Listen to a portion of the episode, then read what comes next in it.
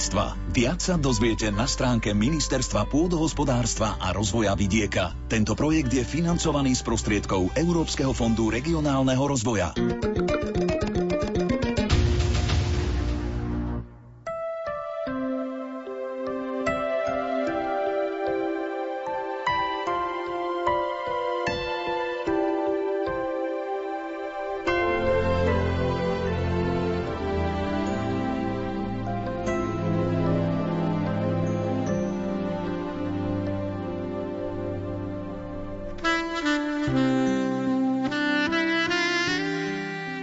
Pekné sviatočné predpoludnie, milí poslucháči.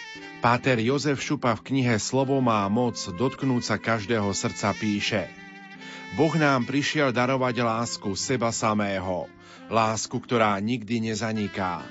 Ponúka nám ju ako svetlo a riešenie krízy nášho srdca. Pretože práve z neho sa vytratila láska, ktorou nás Boh miluje a ktorou sme povolaní milovať sa navzájom.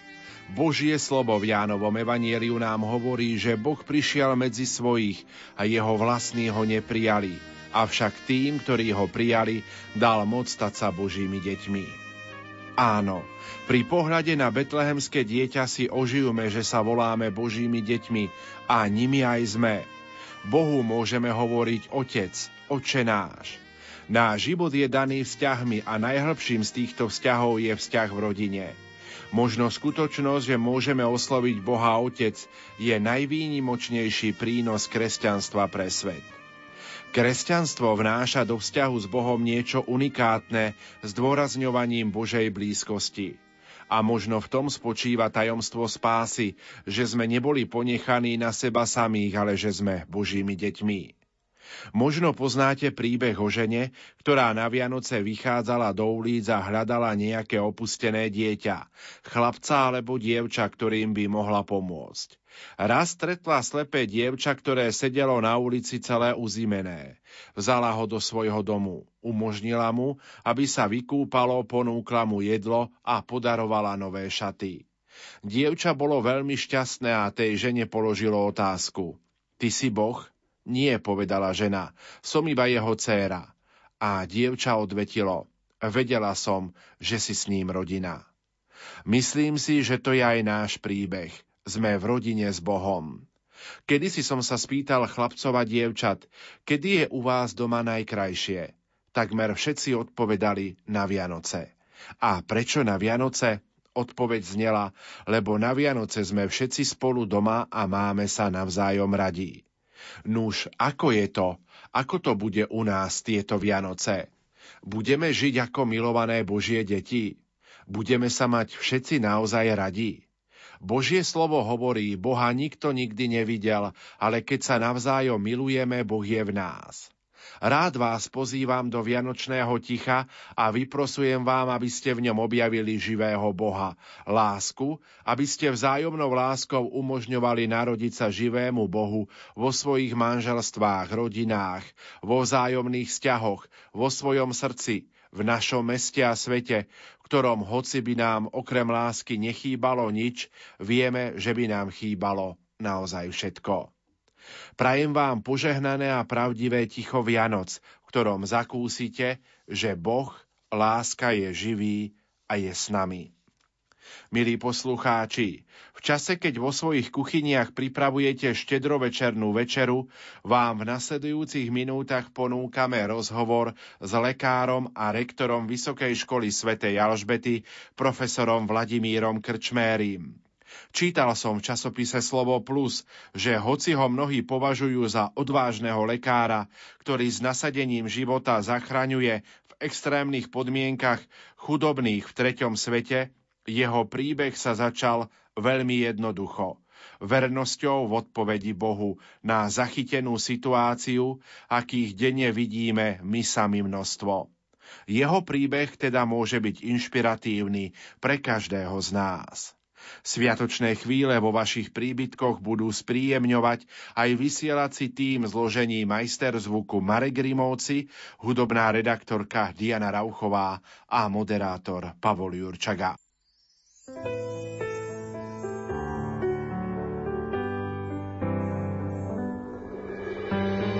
Kto nás to síti slovom čistej nehy? Kto kladie most a približuje brehy? Kto volá, víta, tíši posmeluje, zázračne cítiť, že zás láska tu je. Kto sa ma pýta, či mám to, čo treba, kto k tebe skláňa všetky hviezdy neba, kto dáva toľko, aj keď nepýtame, ten, koho Boh dal krásnej svetej mame. Čo to dnes v každom srdci zvoní, odkiaľ je táto krása voní. Veľkých robí deti malé. Vianoce majme v srdci stále. Kto sú tí dvaja, čo nám hľadia z očí? Chvíľu syn, chvíľu matka, to je pocit. V každom z nás je kus nájdeného raja. Aj posledný sú šťastný, s nimi aj ja. Čo to dnes v každom srdci zvoní? Odkiaľ je táto krása voní? čo z veľkých robí deti malé.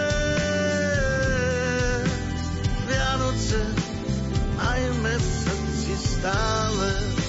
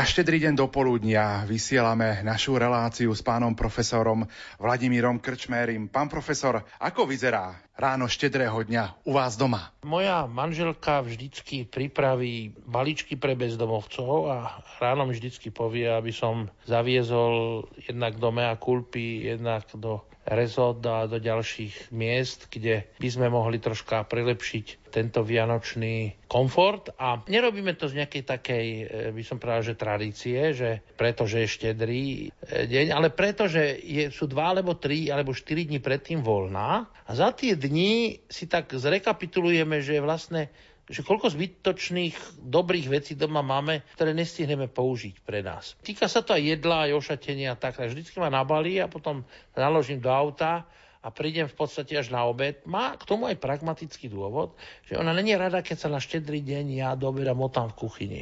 Ona akceptuje, keď chytím kapra, alebo tolstolovika, alebo nejaké strojoci ako rybu, akceptuje, že to očistím a pozabíjam, ale už takú tú prípravu to je radšej keď je v kuchyni sama. A tretí dôvod je, že tým, že mám 140 kg a vyzerám ako hroch, tak tej kuchyni jej fyzicky nedávam dostatočný priestor, aby si mohla vychutnať prípravu štedrej večere. A pre ženu je to veľmi dôležité, aby si mohla v kľude vychutnať aspoň raz do roka prípravu pre tých, ktorí má skutočne rada. Takže toto je taký náš rituál posledných asi 10 rokov a je to win-win. Aj ona je spokojná a ja mám pocit, že urobím niečo užitočné, aspoň zdanlivý. No a zase tí ľudia, ktorí majú tie Vianoce také chudobnejšie, sa tak nejako obohatia.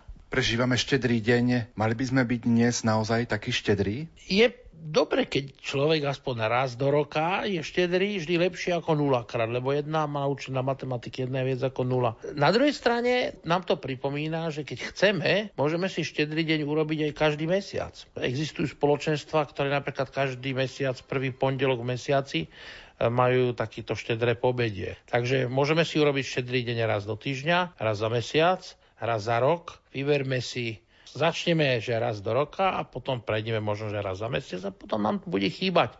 Tá atmosféra budeme mať štedrý deň raz za týždeň. Keď je človek štedrý, zvykne byť aj šťastnejší. Áno, je to tak taká veľká pravda, čo ste teraz povedali, ktorá je tak samozrejma, že si ju ani neuvedomujeme. A pritom pred 2000 rokmi zaznelo, že blaženejšie dávať ako príjmať. Ozaj človek, keď vidí, že niekomu robil veľkú radosť, tak je úplne prirodzené, na to ani nemusíme byť veriaci, to je také bonum komune, to je všeobecné dobro. Takže tak, ako ste povedali, som rád, že ste mi to pripomenuli, že tie slova blaženejšie dávať ako príjmať nás robia šťastnejším ako naopak. Pán profesor, naši poslucháči pri tomto našom rozhovore pripravujú štedrovečernú večeru vo svojich kuchyniach a my dnes do poludnia sme pre nich takými spoločníkmi. Prezrate, čo nebude ani tento rok chýbať na vašom štedrovečernom stole. Štedrý večer je aj pekná tradícia. Ide o to, aby sme si nezamenili cieľ s prostriedkom. Štedrý večer by mal byť prostriedok na to, aby sme sa rodina stretla, ak sa dá, ak sme ešte tu na tejto zemi, ak sa nedá, aby sme sa v myšlienkach spojili či už s církvou trpiacou alebo s církvou oslávenou a církvou trpiacou jednak s dušami vočistí, ale chcem povedať, že ja pod církvou trpiacou rozumiem aj trpiacich ľudí, ktorí nie sú členmi katolíckej církvy napríklad, ale sú kdekoľvek na svete v nejakom ohrození. Takže u nás večer, to ma naučil môj otec, že vždycky sa čítalo evanielium a vždycky sme sa modlili za ľudí na celom svete. A to čítanie toho evanielia, tá tradícia, samozrejme okrem tých jedál, ktoré nebudem pre krátkosť času tu vymenovať, ktoré sú krásne, symbolické, chutné a, a vynikajúce. Ja osobne milujem ryby, takže ja celú jeseň chytám vo voľnom čase to, čo potom rozmrazíme a takto slávnostne zjeme. Tak. Ale aby som vás nezdržoval len otázkami kuchyne, zažil som e, sviatky aj v krajinách, napríklad zažil som jedny Vianoce na hranici rumunsko-maďarskej, keď nás ostrelovalo sekuritáte z helikoptér to bolo 1989-90, keď padol ako posledný teda komunistický režim v Rumunsku. No a to boli také Vianoce, že sme ako miesto dobrých šampanských pili e, horúci čaj, že sme boli zalezení pod sanitkami, keď do nás strieľali, lebo tie náboje prebili obidva plechy a mali sme nejaké rožky z domu, tu sme mali miesto kapráno a modli sme sa, aby nás nezasiahlo a zároveň, aby sme splnili našu misiu. Takže od tohto času, to bolo tie Vianoce, ktoré si najviacej pamätám zo všetkých, to je Vianoce 1989, keď sloboda už vlastne zaznela zo všetkých krajinách socialistických, Rumunsko bolo posledné. Tak od tých, tohto, to je vlastne teraz tomu máme 30 rokov, tak tých 30 rokov si vždycky sa pomodlíme celá rodina za tých, ktorí sú buď vo vojnovom ohrození, alebo má, sú ohrození hladu, chorob, akejkoľvek proste neistoty. No a ešte chcem zdorazniť jednu myšlienku, že môj otec vždycky vyberal to isté čítanie, až tak potom, viete, nám to 15 rokov až lizlo na nervy, že sme to isté stále čítali. No tak som si uvedomil, že vlastne v tom vianočnom príbehu, ktorý sa zdá, že je taký idylický. Áno, že teda jasličky, Betlehem, nejaké zvieratka, vôľa osol, potom traja králi. Že tá realita bola taká, že Kristus pán sa vlastne narodil ako prvý bezdomovec. Jeho matka bola slobodná matka ktorá čakala vlastne dieťa a bola s niekým, kto nebol otec toho dieťaťa. Ale ktorý bol viac ako otec, bol ocinom, pretože sa postaralo o nich, ale bola to veľmi komplikovaná situácia. Nikto ich nechcel. Takže bola to slobodná matka na ulici, prvý bezdom a boli za týždeň alebo dva boli prví migranti. Pretože Herodes, keď sa usiloval tie deti zavraždiť, tak dostali to znamenie a utekali do Egypta. Takže podstate Kristus Pán, keď sa narodil, sa identifikoval s tými všetkými problémovými skupinami, ktoré vidíte, keď si zažnete dneska večer, či už CNN, alebo Al Jazeera, alebo Teatrojku, alebo BBC World, alebo akékoľvek medzinárodné spravodajstvo, ktoré aj tento večer nám ukáže, či už obete zemetrasenia, alebo obete záplav, alebo obete hladu, alebo obete vojen, tak že ten príchod Krista pána, ten môj otec tým, že aj môj svokor, že čítali stále to isté, nám pripomínali, že sa nachádzame v svete, kde prichádza Kristus ako prvý bezdomovec, jeho matka ako slobodná matka na ulici a ako prví migranti utečenci. Ako by nám chcel Ježiš týmto povedať, že nám je podobný vo všetkom okrem hriechu. To je taký pekný záver tej mojej dlhej úvahy, zbytočne dlhej, že Kristus Pán toto všetko skúsil z lásky k nám a teda tak aj vlastne nám potom v tom jeho ďalšom živote, v tom účinkovaní za tých 33 rokov, tým, že toto všetko prežil a zažil, tak mohol tak autenticky nám zanechať kľúč na riešenie minimálne týchto troch, teda zásadných veľkých sociálnych problémov, hej, ktoré, tak ako ste to práve presne správne zhrnuli, vlastne on všetky prežil, čiže nemal to len načítané alebo teoreticky z nejakej školy, ale presne tak, toto všetko zažil a preto je autentickým vianočným kazateľom nám a modifikátorom aj nášho vianočného svedomia, aby sme sa neuspokojili len s tou krásnou štedrou večera, s tými darčekmi a s tou takou idylou, pretože tá, túto idylu väčšina z nás môže využiť len vďaka tejto obrovskej obete pána Ježiša a tá samotná obeta už začala vlastne jeho deň narodenia. Pán profesor, spomínali ste aj vianočné darčeky, tak neobídeme ani vianočný stromček. Čo je pre vás takým najväčším darom? Ja osobne vo voľnom čase strašne rád počúvam Jozefa Haydna a čítam také historické knihy. Práve dneska som sa zastavil pri knihe jezuitu Waltera Češika, ktorý bude teraz blahorečený, ktorý napísal knihu S Bohom v Rusku, With God with Russia, ktorý opisuje svoje Vianoce v pracovných táboroch na Sibíri, tesne pred pádom teda Stalinovho režimu, takže to je úžasné čítanie. A, takže ja dostávam krásne knihy a dostal som všetkých 104 od pána profesora Matičku, som dostal 104 aj nových symfónií a od mojej manželky dostanem také moje obľúbené dobroty, z čoho sa moc nepriberá. Ona na jednej strane mi praje veľa šťastia gastronomického, ale robí to takými dobrotami, ako sú nízkokalorické sušené ovoci a tak. Takže ja mám Vianoce na dočakávanie. Ako tieto dobroty k tomu Jozef Haydn a k tomu dobre čítanie je pre mňa taký úžasný relax. A najmä, že všetci okolo sme pod strechou, viete, že máme čo jesť, že nám kúri, že dneska, viete, nám nevypli ani vodu, ani v dôsledku bombardovania nevypli ani vodu, ani elektrínu, ako mi hlásia naši doktori z Jemenu, ďalší kolegovia, ktorí sú na sírsko-irackej hranici, ktorí vianocujú pri možno takých ozajstných sviečkách, len veľmi dočasných, pri 5 stupňoch a pri nejakej konzerve alebo kádečku. Takže po tejto stránke máme my doma Vianoce na dočakávanie. Spomínali ste Rusko, pán profesor. Počas komunizmu ste pašovali aj Biblie do Ruska. Ako ste sa k tomu dostali? Môj strýko bol veľký zástanca evangelizácie Ruska. Bol jeden zo zakladateľov Societas Fatima a hovoril, že každá Biblia v Rusku, že to je taký nedostatkový tovar, že viac ako texasky alebo žuvačky a že tá Biblia môže znamenať obrátenie nesmrteľnej duše. Takže pre nás e, pašovať Bibliu bolo, znamenalo dve veci. Jednak, že človek dostal zaujímavé čítanie, jedna, pre ateistov pri najmenej historické a pre teda veriacich balzam na dušu. A potom, že pre takých tých nerozhodných a hľadajúcich a tápajúcich to bola možnosť obrátenia. Takže pre nás v tom čase nemôžem povedať, že to bolo nejaké hrdinstvo. My sme našťastie nepozerali na to, čo nás môže postihnúť, keby nás chytili a aké strašné následky by sme si museli niesť. Takže sme to brali ako dobrodružstvo. Konec koncov sme mali... Prvá pašerácká cesta bola, keď som mal 15 rokov. Posledná, keď som mal 23. Takže to bolo také obdobie, ako sa hovorí, tá telacia puberta, kedy človek nevníma to nebezpečenstvo, má zmysel pre dobrodružstvo. Najmä má zmysel, že robí dobré skutky. To je také geniálne obdobie pre mladých ľudí, pre mládež, ktorá není veľmi zaťažená ešte majetkom, pohodlím, empíriou a tými starostiami svetskými je schopná robiť takéto na prvý pohľad psie kusy, ktoré ale môžu mať veľký humanitárny dosah. Takže vďaka môjmu strikovi a vďaka tomu, že nám vtedy socialistický zväz mládeže umožňoval pravidelne chodiť e, praktické neobmedzenie do Sovietskeho zväzu. Volalo sa to vlaky družby a skoro každým vlakom družby sme, nielen ja, teda sme boli celá skupina ja som bol len taký nejaký že rozdávateľ a ja som si nechal najmenej, aby som vyfasoval najmenší trest. Takže ja som si nechal toľko, aby som dostal podmienku a porozdeľoval som tie knihy tým ostatným. Lebo keď každému našli 10 kusov, to bola podmienka. Keby našli 100 kusov, tak ideme na nepodmienečný teda trest si odsedieť.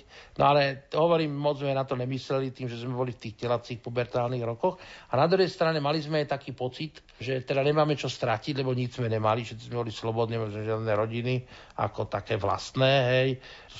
Počas socializmu nikto nemal nejaký špeciálny majetok, nikto nemal auto, nikto nemal nejakú takú e, daču alebo podnik, alebo nikto nemal kreslo vo Fonde národného majetku. Čiže e, po tejto stránke sme boli slobodní a to nám dosť tak pomohlo byť nezávislí a teda e, robiť aj takúto určitú evangelizáciu.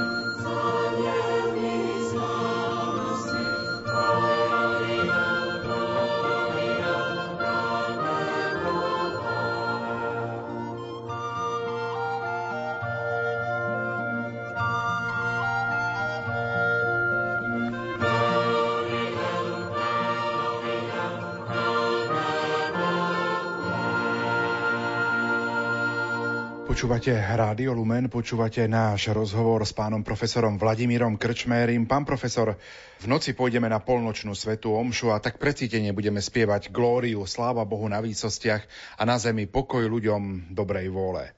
Slovo pokoj je, hádam, ešte viac dnes aktuálnejšie ako vtedy v minulosti. Na polnočnej svetej omši vždy ja pošlem taký e-mail, všetkým prorektorom a vedúcim katedier, aby počas tejto modlitby Glorie in Excelsis Deo mysleli na tých jednotlivých našich členov Tropic týmu, ktorí sú vlastne v 30 krajinách na svete.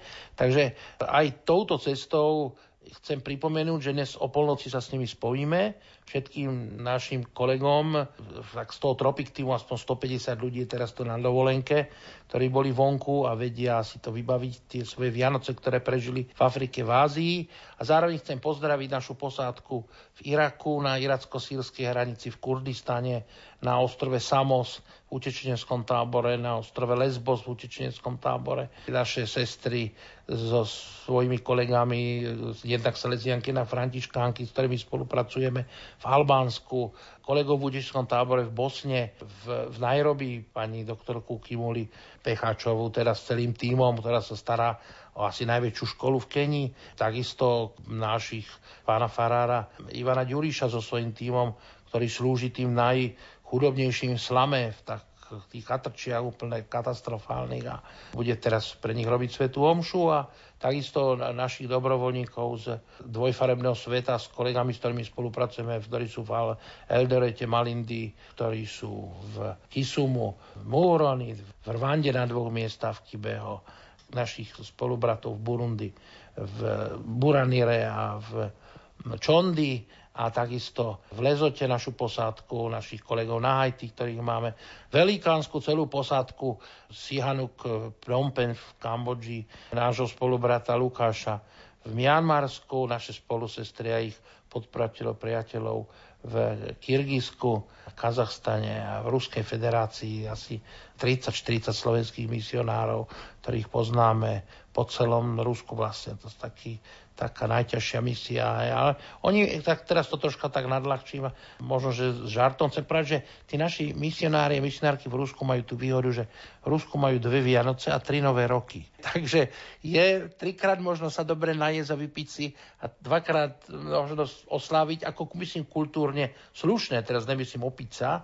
Takže to troška závidíme, lebo v Keni máte len jeden deň voľno a dva dni Vianočné a v Spojených štátoch je len jeden deň voľno, jeden deň Vianočný čo máme na Haiti našich ľudí a teraz aj v Hondurase, Vincentino, s ktorými spolupracujeme. Takže týchto, vďaka vám sa môžem CZT so všetkými týmito od tej polnočnej svetej omši spojiť v tej modlitbe, pokoj ľuďom, dobrej vole. Toto sú naši výslanci, toto sú naši ambasádori, toto sú naši diplomati. Isté, že ministerstvo zahraničných vecí má o mnoho viac kvalifikovanejších, lepšie zorganizovanejších diplomatov, svojich diplomatov zastúpenia, ale misionári sú veľvyslanci dobrej vôle. Vďaka tej modlitbe pokoj ľuďom pax hominibus bone voluntatis, pokoj ľuďom dobrej vôle, tak som teraz vymenoval len čas Tropik týmu, ktorý vlastne tvorí týchto veľvyslancov, týchto ambasádorov mieru a dobrej vôle. Spomínali ste misionárov, že sú veľvyslanci dobrej vôle, ale tak to boli aj anieli, keď oznámili pastierom tú radostnú zväzť o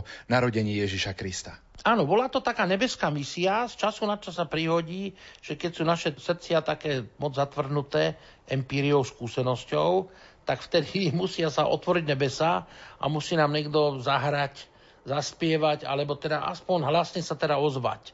A, a toto je jeden zo spôsobov, ako sa nebesia teda prihovorili tejto zemi, pretože bol na to teda obrovský, úžasný, fantastický dôvod. To bolo narodenie syna Božieho. Pán profesor, pri štedrej večeri majú mnohí zvyk nechávať na stole jeden prázdny tanier. Čo táto symbolika môže aj v súčasnosti dnes nám povedať? Ja v tom vidím dva symboly. Prvý symbol je, že si spomíname na našich zosnulých členov rodiny, to je vlastne tá trpiaca církev, alebo oslavená. Nevieme presne, kde v takomto medzistupni sa niektorí nachádzajú. Hoci o mnohých vieme, že sú v oslavenej cirkvi, ale to znamená, to je... A jeden z dôvodov, prečo my sa vždycky aj po tom čítaní Svetého písma sa vždy pomodlíme krátku modlitbu Requiem aeternam donais domine. To znamená odpočinutie väčšnej dušiam našich zosnulých najbližších. To, to je jedna symbolika. Druhá symbolika je, čo som akože nevedel, ale som to zažil u mojich starých rodičov.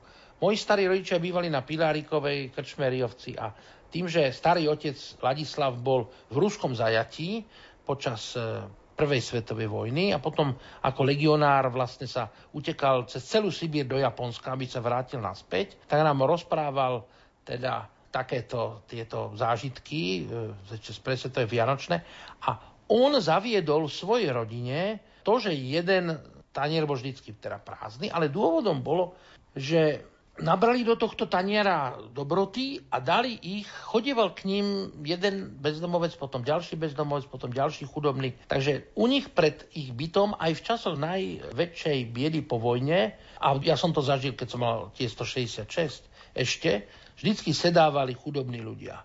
Hej, dneska by sme ich nazvali bezdomovcami, možno, že neboli bezdomovci, že boli len chudobní. Takže tento tanier potom, ktorý bol preplnený, putoval na chodbu, kde si to proste rozdelili. A keď bol prázdny, prišiel naspäť a zase, zase, zase sa naplnil. Takže toto bol ten druhý symbol, ktorý som zažil u mojich starých rodičov, ale ten prvý symbol teraz v súčasnosti vidím o mnoho častejšie, ako spomienku na našich zosnulých. Počas Vianoc spomíname na tých, ktorí nás predišli do väčšnosti, možno aj počas toho uplynulého roka. A práve počas týchto sviatkov si asi najviac uvedomujeme, že nám chýbajú, že nám je za nimi smutno. Je celkom prirodzené, že človek, keď je zvyknutý absolvovať štedrý večer v nejakej zostave, či je to teda trio, kvarteto alebo kvinteto, čisto hudobne, tak si na to kvarteto, kvinteto, či už hudobne alebo fyzicky zvykne.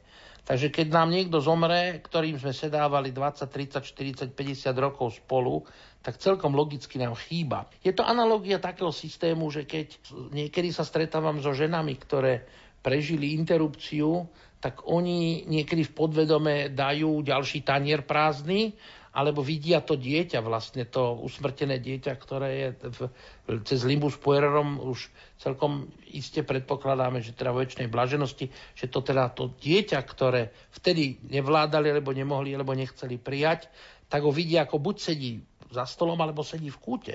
Je to súčasť tzv. niobino syndromu. Na, na druhej strane, na druhej strane, ja vidím skôr Veľkú noc na pripomenutie si skriesenia našich takých zosnulých. Ale áno, zažil som aj tento pocit, celkom prirodzený, že nám cez Vianoce tí ľudia viac chýbajú, pretože človek si za ten rok najviacej užije a vychutná to spoločné teda rozdávanie darčekov a stolovanie a zrazu to jedno miesto je prázdne, takže celkom prirodzene toto prázdne miesto volá po určitej forme dialógu a ja to zažívam aj cez Veľkú noc.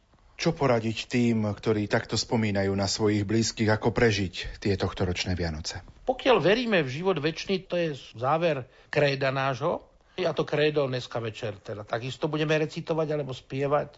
Som radšej, keď sa recituje, lebo si to človek tak lepšie uvedomuje. Nezanikne to tak v tých tónoch krásnych tej hudby, to slovo a život väčší. To znamená, pokiaľ veríme v život väčší, tak e, racionálne to vieme celkom normálne a prirodzene spracovať.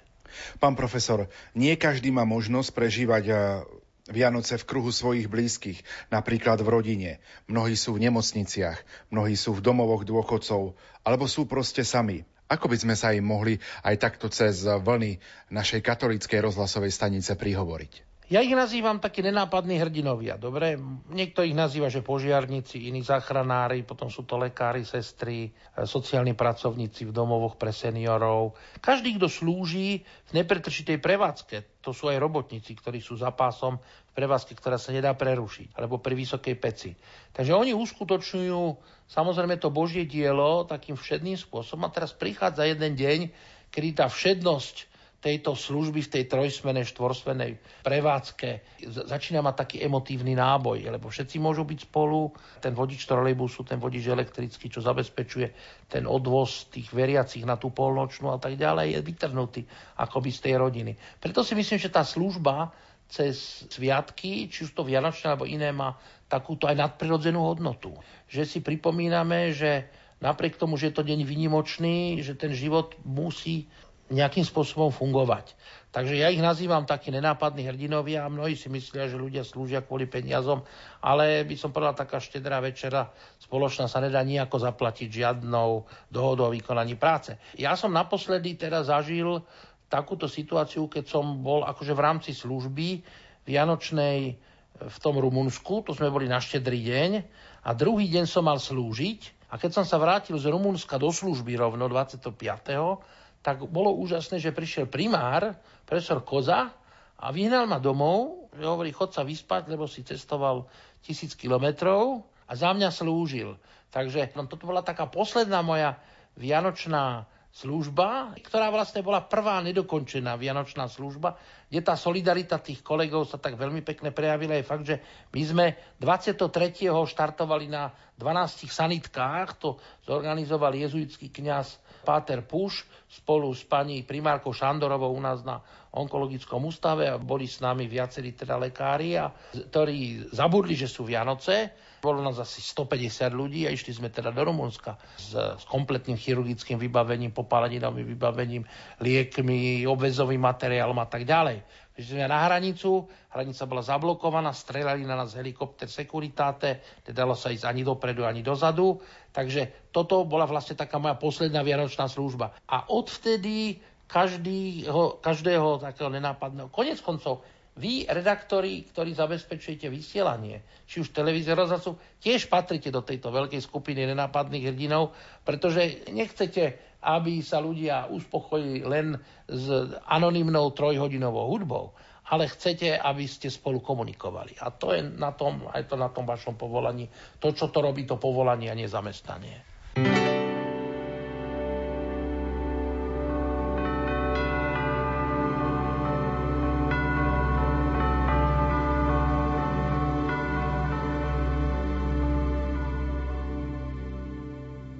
Do ticha týchto chladných dní sa vtiera zvláštny hlas. Vraj sa niečo deje celkom blízko. Boh zdobí stromček vianočný a vie, že blízko nás narodil sa malý človek s krížom.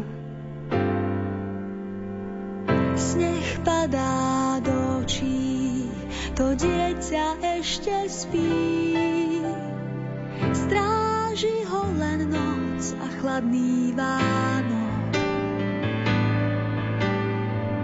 Všetko sa otočí, to dieťa. Pochopí,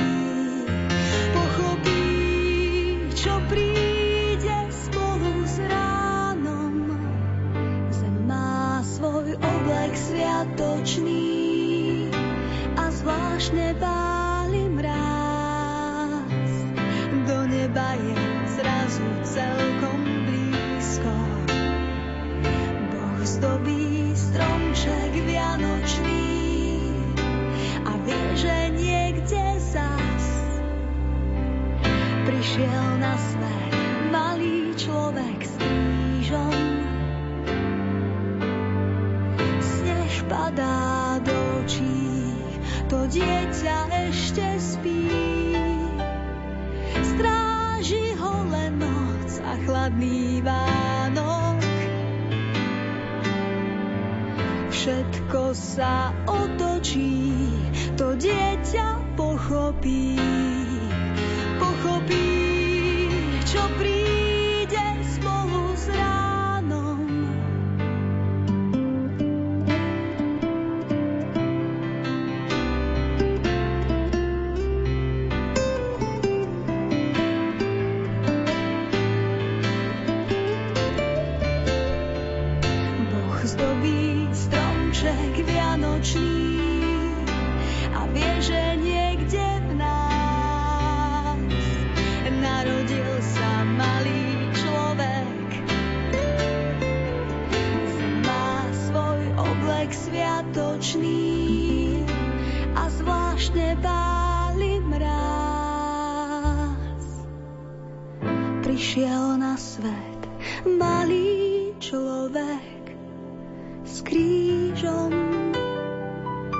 Niekedy tak uvažujeme, že smutíme za tým to, čo už nemáme. Preto je dôležité aj dnes si uvedomiť, že musíme aj Pánu Bohu ďakovať za to, že Vianoce máme možnosť prežívať v rodine, so svojimi blízkymi, známymi, s ľuďmi, ktorí nám patria do rodiny. Áno, človek si viac váži niekedy veci, o ktoré príde, alebo o ktoré hrozí, že príde. Na štedrý večer tým, že manželka v tej svojej veľkorysosti ma poposiela po tých jednotlivých útulkoch pre bezdomovcov, tak mi dá šancu, aby som hovoril s tými ľuďmi, ktorí tam sú. Čisto ľudský. Nie ako lekár, cez rok ako lekár a tentokrát ako šofér. Hej. Tam som ako šofér Mnohí nevedia, že som lekár, vidia, že niekto priniesol nejaké udené meso, berú ako šoféra. No a teraz, keď ako šofér sa s nimi celkom prirodzene rozprávate, tak vidíte, že, že im tá rodina chýba, lebo však mnohí z nich sú preto bezdomovci, že nemajú kam ísť. A vtedy si to tak človek začína vážiť. Človek si váži, že môže behať, zabehnúť stovku cez prekážky len vtedy, ak e, večera spolu s paralympionikom, hej, ktorý nemá nohy a to zabehne iným spôsobom, alebo si viac váži oči vtedy, ak je na recepcii s, so slepeckou školou. Takže takisto Vianoce si viac vážime tú rodinu vtedy, keď sme s tými, ktorí sú bez rodiny, alebo ktorí majú rodinu, ktorá buď o nich nejaví záujem, alebo oni o nich nejaví záujem. Ja som zažil s bezdomovcami niekoľko takých pekných udalostí, kedy práve cez Vianoce opadol ten múr nekomunikácie. Zmekli tie srdcia a obidve tie strany, ktoré boli presvedčené, že majú pravdu, si uvedomili, že láska je viac ako pravda. Vianoce, Veľká noc sú také dva dni, kedy tak počiarkujú, viete to, čo som pred chvíľou povedal, že si tak človek uvedomuje, že láska je viac ako pravda a spravodlivosť. Ako prežívajú bezdomovci samotné Vianočné sviatky, keď ste s nimi? Ak môžete uvieť aj tie príklady, kedy padli tie hranice tak e, máme dve skupiny bezdomovcov. Prví sú tí šťastnejší, to sú tzv. habituálni bezdomovci. To sú takí, ktorí sa naučili v tomto stave žiť a zvykli si na to. Hovorí sa v úvodzovkách, že človek si zvykne na šibenicu, tak e, niečo na tom pravdy je, že po čase, keď ste dlho už úplne sám na seba odkázaní, tak sa naučíte byť tzv. habituálnym bezdomom. Niekto ich nazýva, že tuláci. Ale ja by som to tak nenazval. Sú to ľudia, ktorí si na tento stav zvykli tak, že súčasťou a je ich životným štýlom a títo to prežívajú ľahšie. Pretože dokazujú a naučili sa, že sa dá takto cez tie sviatky prejsť a že dokážu byť šťastní aj z toho mála, čo im tá charita a my s tými našimi tvrdými srdciami teda poskytneme. No, a potom je tá druhá skupina, to sú takí tí čerství bezdomovci, ktorí sa stali bezdomovcami teraz, alebo pred rokom, alebo pred dvoma, na ktorých doliehajú tie spomienky a pracujú v nich teda všetky pozitívne city. A zase aj v tých, ktorých odišli, alebo ktorých vyhnali, aj u nich sa často prebudza svedomie. A to je, hovorím, Vianočné sviatky, pán Boh že sú to teda 4-5 dní, lebo je to dosť času na stavanie mostov. Vianoce by som nazval aj sviatok pre stavebníkov. Pre ale takých stavebníkov, niečo by som povedal, fyzicky stehli nakladajú na seba, ale pre tých, čo budujú mosty a cesty. Tie mosty medzi srdcami. To znamená mosty lásky a duchovné mosty. A vrátim sa teda k bezdomovcom. Áno, Vianoce sú čas, kedy znova sa vrácam k tej myšlienke, si tak začíname uvedomať, že láska je viac ako pravda a že musíme veľakrát upustiť zo svojej pravdy a spravodlivosti, aby sme sa opäť jeden k druhému priblížili. Čím to je, pán profesor, že ľudia počas Vianoc sú náchylnejší ako si pomáhať aj tým druhým, aj sebe? Je to aj pre ten príklad historický, že všade vidíte teda Betlehem. My príjete do kostola, vidíte Betlehem, idete do obchodu, vidíte nejaké odblesky Betlehem alebo nejaké napodobeniny také veľmi teda chabé, ale predsa. A tak človek sa tak pýta, lebo veľa ľudí, čo sú bez význania, bez viery, oni z náboženstva teda vedia pramálo, ale pamätajú si takú tú detskú idylku. Áno, ako malé deti si pamätajú Betlemček a preto aj obchodné domy, aj obchodné reťazce, aj všetci tí, ktorí samozrejme sú dobrí v marketingu, tak používajú tie symboly Vianoc, aby nás tak pritiali k vzájomnému obdarovávania sú. E, Vianoce není jediný deň na obdarovávanie. Povie napríklad v Anglicku a v Amerike existuje tzv. Boxing Day. To je tesne po Vianociach, kedy e, ľudia zase šialene nakupujú. Hej, ja to žartom nazývam teda prepadnutie mamony, lebo ten Boxing Day, síce od slova box, čo je ako krabica, že ten darček dáte v krabici, ale ja to nazývam preto Boxing Day, si musíte vyboxovať miesto pri pulte, lebo je také obrovské množstvo ľudí a také veľké zlavy sú, že ľudia čakajú ako v Londýne niekedy aj, aj 4-5 hodín, aby sa doboxovali a kúpili niečo zo zľavou. Tak to je takéto habituálne nakupovanie. A to by som chcel, teda už teraz dneska je neskoro, lebo je štedrý deň. Hej, a už máme nakúpené ale pre budúcnosť, pre budúce Vianoce, že možno, že menej toho boxovania, aby sme sa dostali k tým pultom a menej rozmýšľania, že aký darček kúpime, pretože niekedy nájdete ľudí, ktorí mesiac rozmýšľajú a potom dva týždne vyberajú, možno aj preto, že toho dotyčného majú veľmi radi, ale vtedy sa nám stráca ten rozdiel medzi prostriedkom a cieľom. Lebo darček je prostriedok a cieľ je radosť. Áno, toho, toho príjmateľa. No Teraz, viete, tú radosť, tá nezávisí od toho, či ten darček vyberáte mesiac, alebo týždeň, alebo či stojí tisíc eur, alebo jedno euro. Hej, to my vieme. Ako, teoreticky to vieme. Ide o to, aby sme to dostali do praxe, aby sme nevenovali viac prostriedku ako cieľu a vtedy to nebeské jezuliatku v tej svojej idylke nám tak požehná, že niekedy za 5 minút zoženeme všetko to, čo sme 3 mesiace zháňali a strácali úplne zbytočný čas Takže vraciam sa teraz tým nákupom ako pre budúci rok, lebo však toto rok už máme nakúpené, už ideme to tam ukladať pod stromčeky. Takže, aby sme si proste, zdôrazňujem, Vianoce nie sú na to, aby sme si zamieniali cieľ s prostriedkom. Ako si spomínate na slávenie Vianoc z detstva? Fascinovalo vás to? Prvé Vianoce sme zažívali tak chudobne, ale pekne. Ako bývali sme v jednej izbe u starých rodičov, sme bývali piati. Kúrili sme si uhlí, mali sme takú pec, takže do obeda sa nosilo uhlie do kachiel a čistili sa tie pece od popolov. Potom moja stará mama, starý otec už vtedy bol, čo si ja pamätám, už bol dosť chorý, ale napríklad zobral ma deň pred Vianocami na huby decembri ešte rastli v Bratislave huby. Aj stále rastú, hliva ústricová a podobné. Takže on ma zobral na huby, aby sme neprekážali, nezavadzali. No a svokra, teda vážna mama sa starala o deti, lebo bola v službe, lebo bola lekárka. Otec bol prepustený z väzenia, takže sa tak trápil so všelijakými zamestnaniami.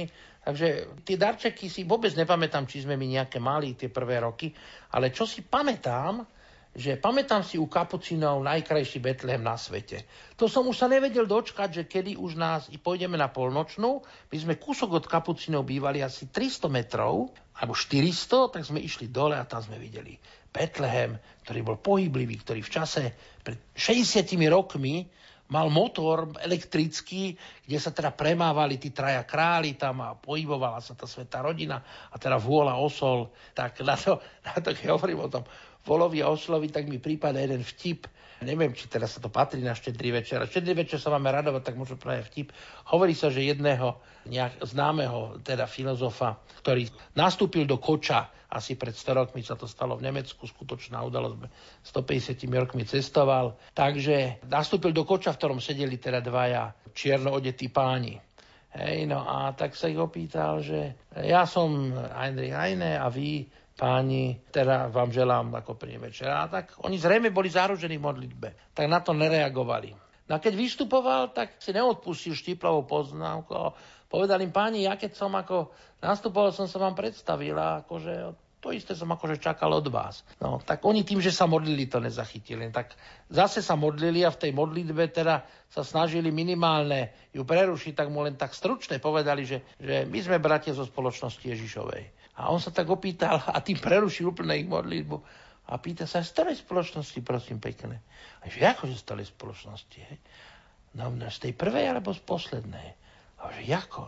No, hovorí, no, tá posledná boli dvaja lotry, ale tá prvá bol vôľa osol. Takže to by teda utkvelo z tej myšlienky u tých kapucínov, ten vôľa osol, ktorý sa pohyboval v tom idylickom Betlemčeku, tak um, žiaden ten vtip samozrejme není dokonalý, ale chcem povedať, že to, čo bolo v kostole, úplne zatienilo to, že sme možno, že mali len nejaké veľmi chabé jedlo a ja si vôbec, vám poviem, ja si vôbec prvé roky nepamätám na žiadne darčeky, že by sme dostali žiadne darčeky. Ono volá, kedy nebol taký kult tých darov a darovania. Hej? Ľudia sa stretli pod stromčekom. V čase, keď bola bieda, hlad a boli potravení na lístky, tak najväčší dar bol to, že ste spolu s vašimi milovanými jedli dobré veci. To sa odkladalo, viete, tá, tá kapustnica, tá, suroviny na kapustnicu, tie tzv. tie klobásy, slaniny sa obkladali, pašovali sa z Maďarska vtedy, lebo však u nás bolo všetko na lístky a tak. Takže to, tá, tá príprava a nakoniec sa pripravilo jedno teda dobré jedlo a to bol ten vianočný teda dar. Znova hovorím, ja si prvých nejakých 6, 7, 8 rokov vôbec nepamätám na to, že by sme by doli darčeky. Ale pamätám si, ako malé dieťa, som mal 3 roky, na to nikdy nezabudnem, na tento fantastický, úžasný Betlehem. A teraz, to, čo som videl pred 60 rokmi, teraz v tom Betleheme sa vraciam k tomu, čo som povedal na začiatok. Vidím nielen toho vola a osla z toho vtipu, ale vidím to, tú identifikáciu toho Jezuliatka, Krista pána, ktorý sa rozhodol, že príde takýmto úplne netypickým spôsobom. Však králi sa rodili, viete sa pozrite, ako sa rodí kráľovská rodina v Anglicku, viete, tak tí novinári, keď do toho preniknú, tak vám troška to približia proste v absolútnej istote špičkových nemocniciach a potom sú teda tie oslavy veľké a tak. A, toto absolútne nepripomínalo žiaden, žiadne narodenie kráľa ani len zďaleka. Znova hovorím, toto bola jeden útek slobodnej matky s jedným ochrancom, ktorí zostali na ulici, ktorí rodili v maštali medzi zvieratami. Áno. A hneď potom vlastne keď ich tá spoločnosť neprijala medzi seba a stali sa prvými bezdomovcami, sa museli stať prvými migrantmi. Takže teraz ten Betlehem už teda vnímam o mnoho realistickejšie, ale tak vaša otázka bola, aká bola a preto musel som sa vrátiť tých 60 rokov k tomu Betlehemu, tých kapucínov a k tomu vtipu s tým volom a oslom, lebo na základe toho si asociem aj to, čo som videl ako trojročný.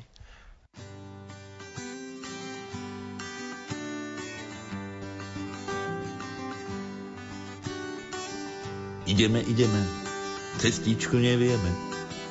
Do mesta Betléma darita nesieme. Žinčice, brinzičky, aj kúsok tvarohu.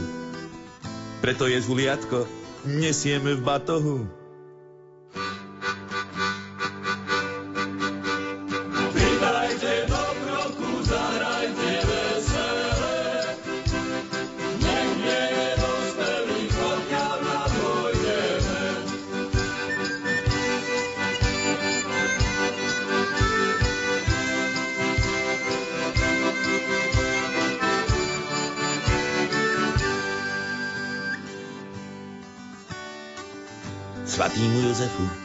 Nesieme pálinky a pane Mári teplé podkolienky. Veď spasiteľ sveta, čujte ho neliníci. Zrodil sa v maštali a nie v porodnici.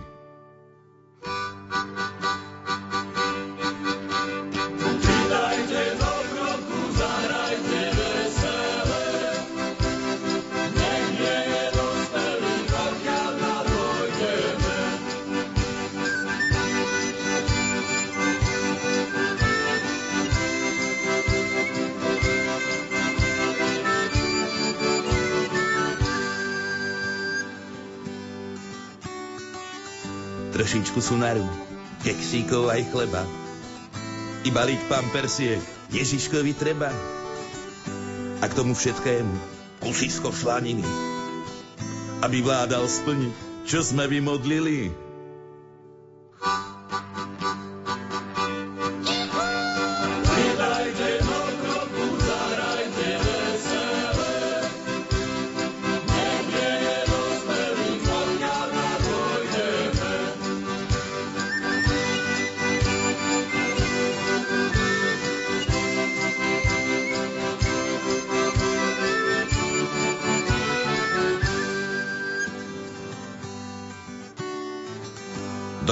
pridali, veselo to aj išli. Až sa vám to stalo, že tam prví prišli. Tak takto vychodí z tejto piesne novej. Prví sa klaňali, vala si sterchovej.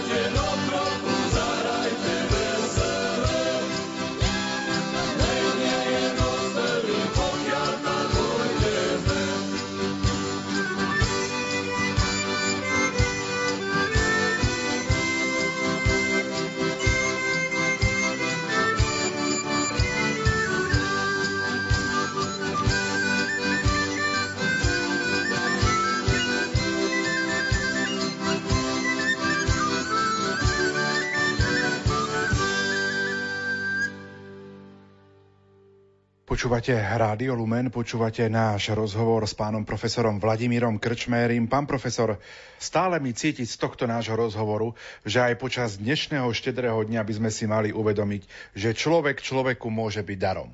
Keď e, navštevujem e, našich spolubratov bezdomovcov, oni sú mi v tomto takou dobrou školou, takým dobrým príkladom, že si človek váži, že áno, že máme tých najbližších ako dar.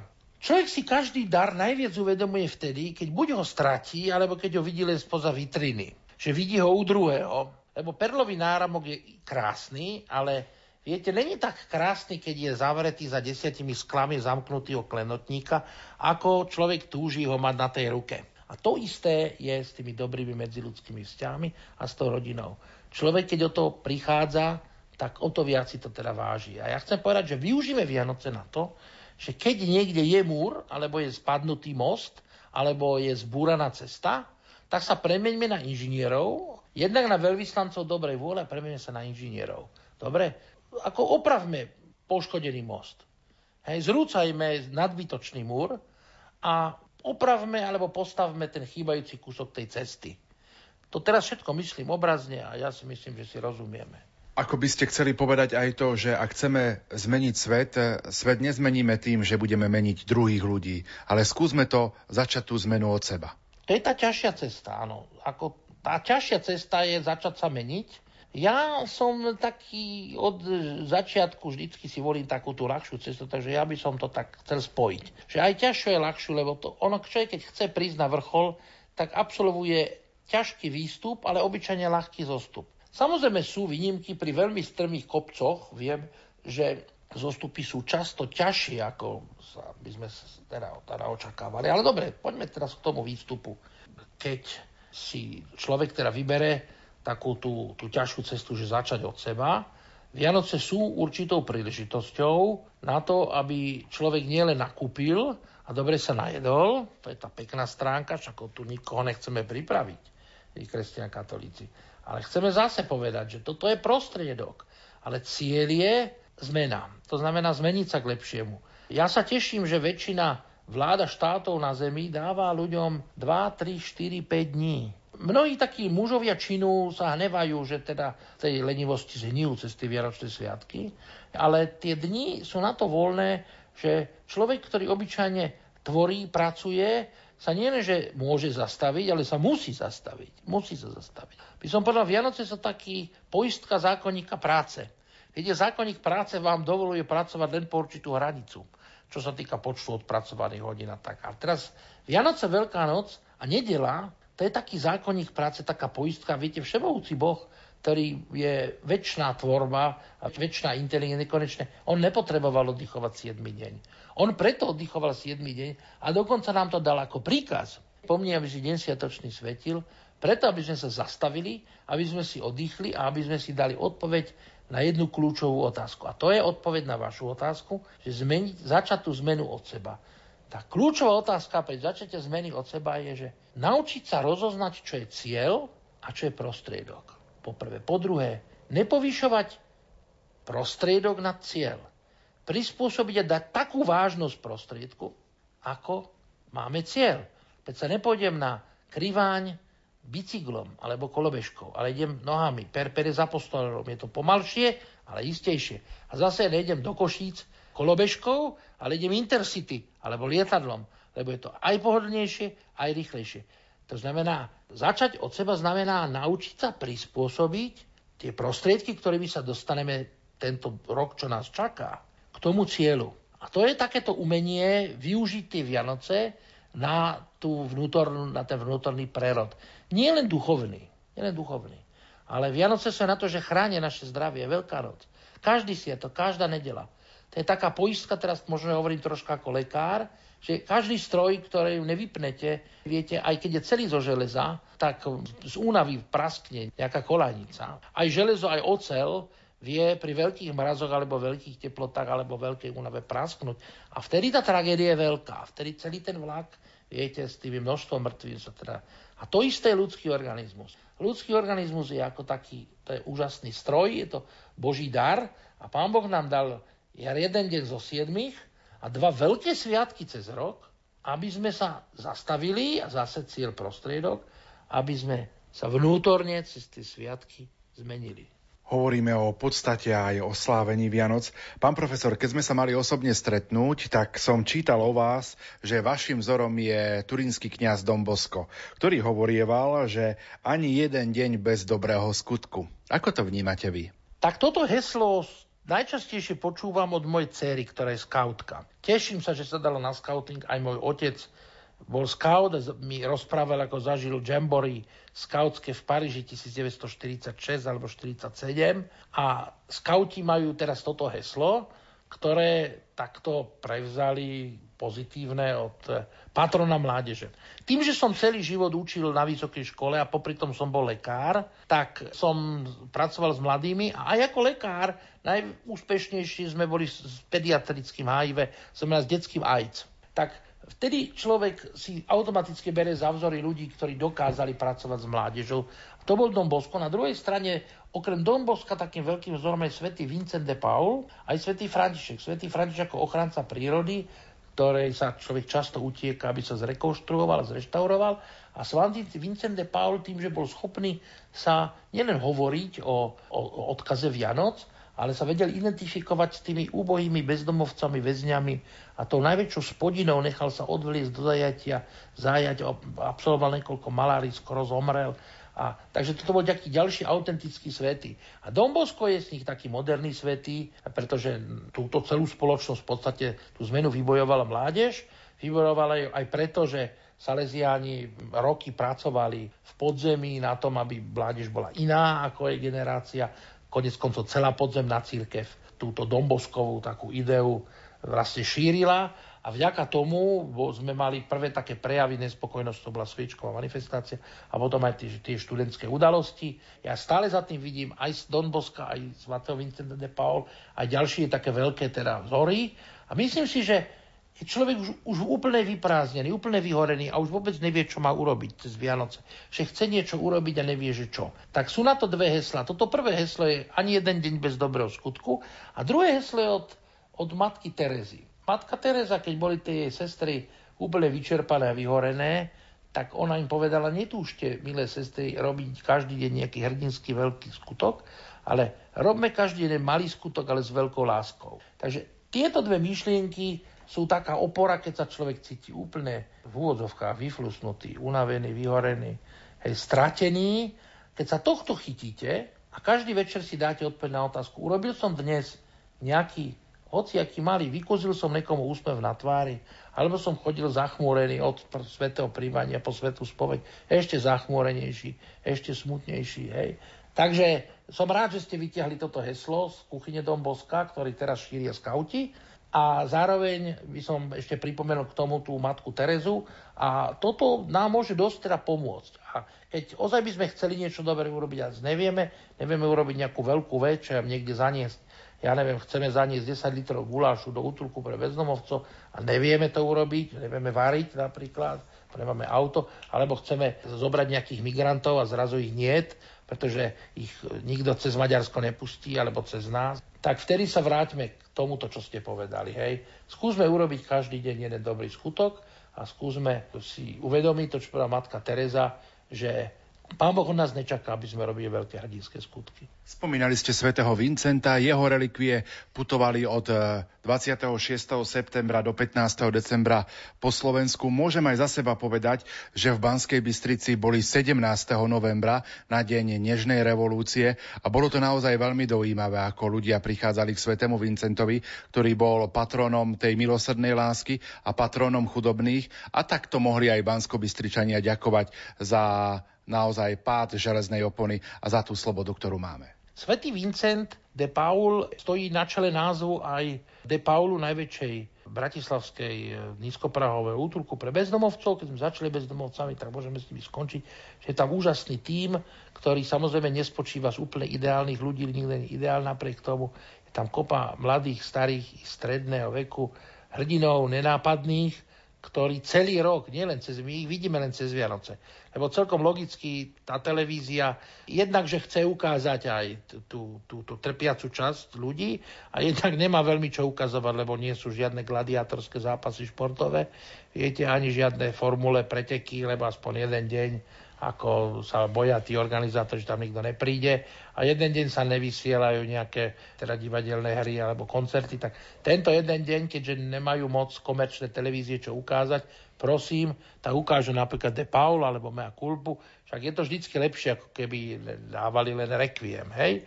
No a teraz e, svatý Vincent de Paul stojí na čele tohto, takže áno, ten jeho duch pôsobuje to, že tá Bratislava vďaka tomuto obrovskému útulku a vďaka takisto pani magistre Košíkovej a, a celému týmu a sister, ktorý zorganizoval ešte Don Srholec, ktorý tam teda pracuje na čele aj so sestričkou Ritou a e, s pánom profesorom a s ďalšími jeho, ich žiakmi, tak tiež dokázali vytvoriť jeden krásny príklad skvelej komunity.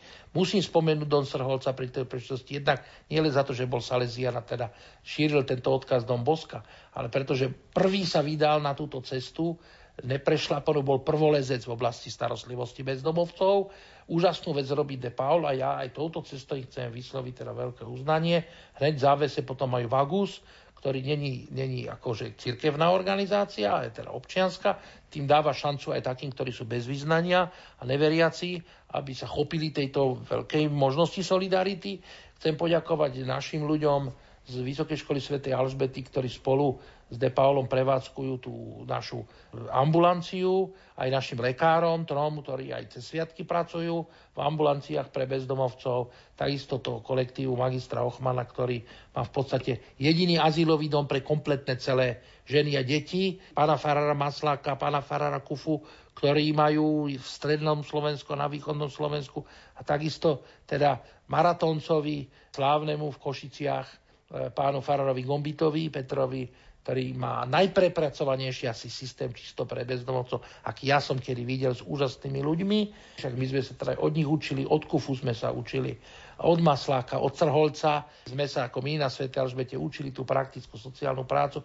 Ja keby som ich nespomenul dnes, tak by som, viete, nebol férový voči tomu, že tej také určite také histórii, že máme byť na čo hrdí, že v Slovensku sa chopili tej starostlivosti o bezdomovcov, tie NGOs, ktoré, za ktorých za chrbtom stáli katolíci. Hej. To, to netreba nejako za toto hambiť a treba to povedať, na, na, na, že znova, keď opakujem mea culpa a poviem Depaul a poviem Jarná a Dolná Krupa a, a Kláštor pod Znievom a Košice hej, a Oaza pokoja. Samozrejme Žakovce, toto sú proste pojmy, ktoré urobi, robia cez Vianoce katolickú církev a jej teda obetavých tých nenápadných hrdinov viditeľnými šíriteľmi tejto misie, tejto odvrátenej strany betlehemskej idyly. Znova hovorím, betlehemská idylka má dve stránky. Tu jednu pre deti a tu druhú pre nás dospelí. Ja ako dieťa si pamätám tých volov a oslov, hej, ktorý som aj spomenul v tom vtipe,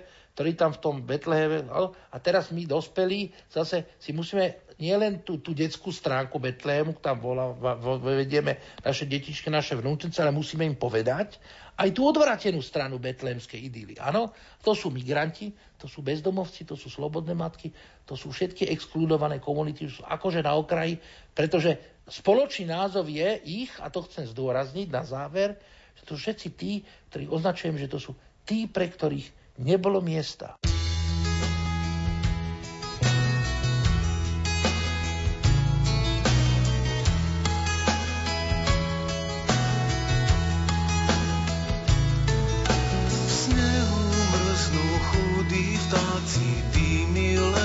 Costco.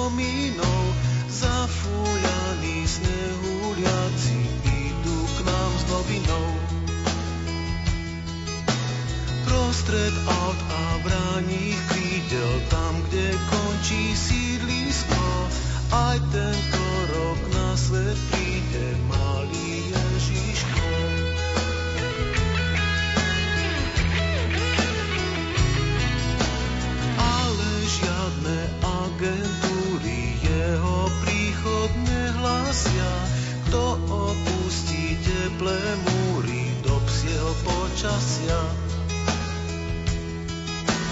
Iba starý bezdomovec, ktorý pôjde nocou sám, povie, viete, čo je nové, tam leží Kristus Pán.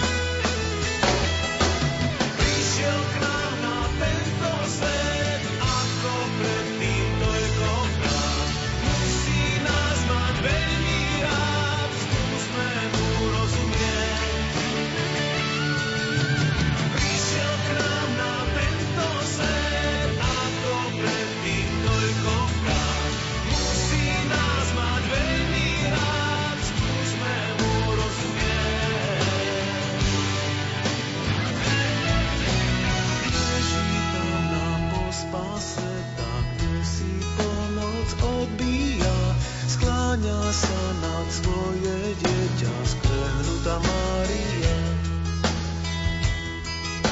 Sú tam sami bez zápalky, prišli k nám zďaleka. Na okraji Petržalky spinka syn človeka.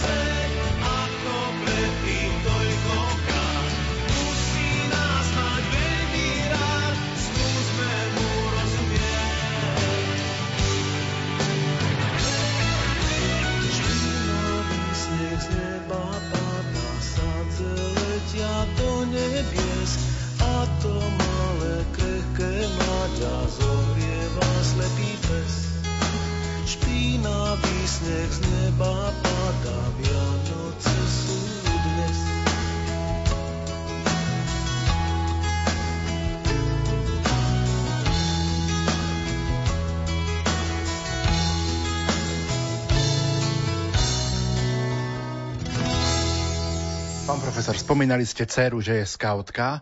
30 rokov skauti prinášajú na Slovensko pred Vianocami betlehemské svetlo. A aj toto môžeme vnímať taký ako symbol Vianoc, že z jaskyne narodenia pána prichádza tento plamienok z Betlehema, ktorý spojuje ľudí. Áno, ja som rád, že to vo všetkých médiách, každý rok to vidím, aj v tých komerčných médiách, ktoré možno, že celkom dobre nechápu ten zmysel tých Vianoc, ale som rád, že to prinášajú pretože každá nezodpovedaná otázka budí v tom svedomí tú snahu toho recipienta tej televízie, ako sa tak opýtať, ako prečo, čo to, prečo to v tých médiách, prečo to tá televízia ukazuje. Hej, lebo však takýchto svetiel máme plné cintoríny, hej. A toto je iné svetlo. Toto je iná misia.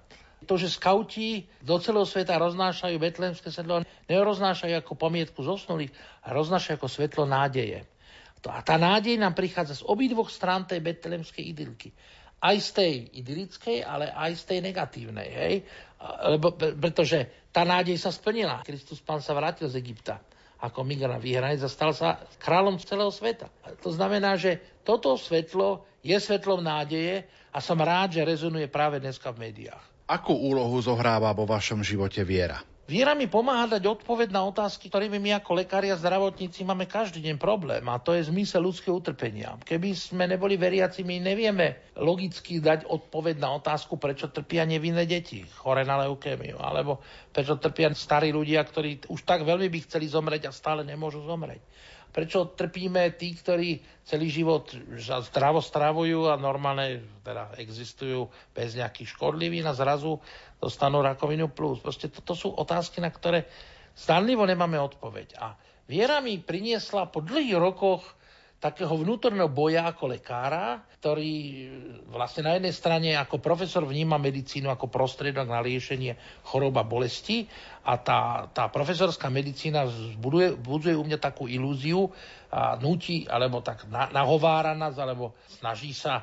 nás, nám nahovoriť, že medicína je na to, aby riešila vlastne všetky problémy ľudstva, áno, včítané teda tzv. overpopulácii v úvodzovkách, až po teda zomieranie a dáva nám obrovské možnosti do rúk, veda, ako mnohé inštrumenty, na ktorých musíme veľmi opatrne narábať, a uvedomiť si, že to není, sú, není pacient a jeho zdravie a život náš majetok. A tak, takže toto je tá jedna stránka tej vedy a medicíny, ktorá vám dáva úžasné zbranie, ale zároveň je veľké pokušenie, ktoré diabol vyslovil v tej vete, že toto všetko ti dám, keď sa mi budeš kláňať. Znamená nekritické príjmanie vedy a výdobytkov, aj medicíne je výdobytkov, bez toho, aby sme mali vieru, tak môže celkom sklznúť k tomu, že budeme rozhodovať o tom, že ktoré dieťa sa narodí narodí a ktorý starý človek zajtra ešte mu urobíme vianočný obed a ktorého dneska večer pochováme. To znamená ochrana života, čo sa týka zabíjania nenarodených detí a zabíjania bezbraných starcov. To je ten istý princíp, ktorý rozdiel medzi ním len 70 a 70 90 rokov. Žiaden iný. A teraz, toto je, toto je tá stránka teda úžasnej medicíny a vedy, ktorá nám dáva pokušenie, že vlastne vieme vyliečiť každú chorobu, vieme predlžiť každý ľudský život, dokonca sa stávame nesmrteľným. Ak nemáme vieru, tak upadneme do tejto technokracie medicínskej a staneme sa geniálnymi vedcami, lekármi, ale treťotriednými ľuďmi. Na druhej strane sa teraz vrátim k tej, tej, tej vašej otázke. Ak zase nemáme vieru, tak nikdy nevieme odpovedať na otázku, prečo toto dieťa, ktoré malo, má, má leukémiu, hej, má to 4-5 rokov, je nevidné. Prečo sa mi narodili postihnuté deti? Hej, že som nič neurobil. Tak e, ja na tieto ťažké otázky, veľmi ťažké, keby som nemal vieru, tak neviem odpovedať. Ale nemám odpoveď svoju. Moja viera je v tom, že verím, že niekto iný už na toto dal raz definitívnu odpoveď. A to je téma už na Veľkú noc, že kto dal na toto akú definitívnu odpoveď boji proti smrti. A teraz máme sviatky narodenia, začiatku života. Tak tu len poviem celkom na záver, to, v čom mi teda viera pomáha, je tá udalosť, kedy Kristovi priniesli dieťa slepé od narodenia. A pýtali sa ho učiteľu, kto zrešil, on alebo jeho rodičia, že sa narodilo slepé od narodenia. A vtedy Kristus pán dal odpoveď na túto veľmi komplikovanú ťažkú otázku ktorú ste mi aj položili, čo teda znamená pre nás tá viera, je, že aj Kristus povedal, zlá otázka, ani on nezrešil, ani jeho rodičia. Ale narodil sa slepý od narodenia preto, aby sa na ňom zjavili veľké skutky Božie. Ak by sme nemali vieru, by sme nevideli v medicíne a vo vede tie veľké skutky Božie. By sme nevedeli, že aj my sme nástroje na tie veľké skutky Božie. Toto bez viery proste sa nedá. Takže ja si myslím, že bez viery by som veľa vecí nechápal, veľa vecí by som nemohol a veľa vecí by som nerozumel a bol by som taký možno, že prázdny zvon. Váš strýko bol lekár Silvester Krčméry, ktorý spolu s Vladimírom Juklom patril k lídrom Slovenskej podzemnej cirkvi počas totality. V roku 1974 založili spoločenstvo Fatima. Ak by ste nám mohli viac povedať k tejto osobnosti vášho strýka. Silvo Krčmery objektívne bol veľká osobnosť a ja ako jeho synovec moc by som nemal na túto tému pokračovať, lebo som celkom prirodzene pozitívne zaujatý. Keďže som ho poznal a jak sa vrátil z basy, tak v podstate tie prvé roky sme tak komunikovali málo, ja som vtedy mal nejakých 7 rokov, keď sa vrátil z väzenia, ale keď som mal 12 rokov, ma prvýkrát teraz zobrali na výlet s ním, tam som mal možnosť sa stretnúť, bolo 1970 asi, 71, keď sme sa teda vrátili naspäť na Slovensku, tak ma zobral do západných Tatier, kde celkom náhodou sme sa naďabili na komunitu, ktoré velil vtedajší krakovský arcibiskup. A už tedy bol kardinál, teda Karol Vojtila, ktorý vystúpil z Polany Chocholovskej, na hale Chocholovskej bola chata. Hovorilo sa, že mal známeho toho chatára a vyšiel s celou skupinou na Rákoň.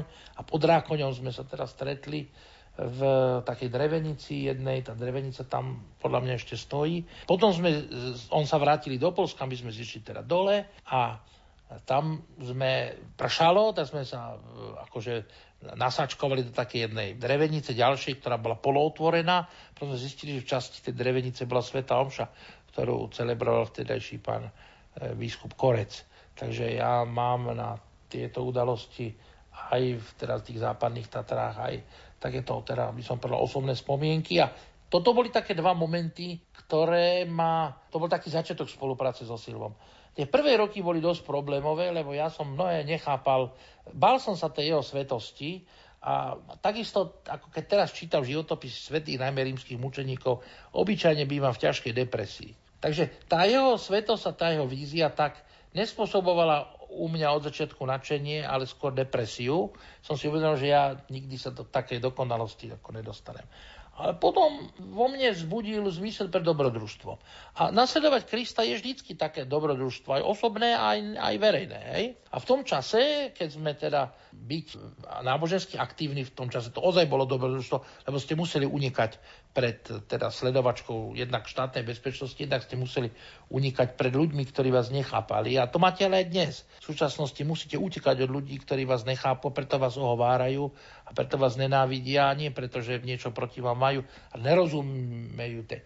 Takže ja v tom tých, prvie, tých prvých 5 rokov, a potom tie ďalšie roky už bola uvedená spolupráca, on ma vždycky úkoloval tým, čo treba robiť, že založili na gymnáziu krúžky, mali sme v každom ročníku, na každom gymnáziu v Bratislave, pašovali sme do Ruska Biblie, chodili sme na výlety, pomohli nám vlaky družby, veľmi nám pomohol zväz Československo-sovietského priateľstva. Silvo nám hovoril, že máme používať tieto, tieto prostriedky, ako bolo SZM, ako bol e, Strom života.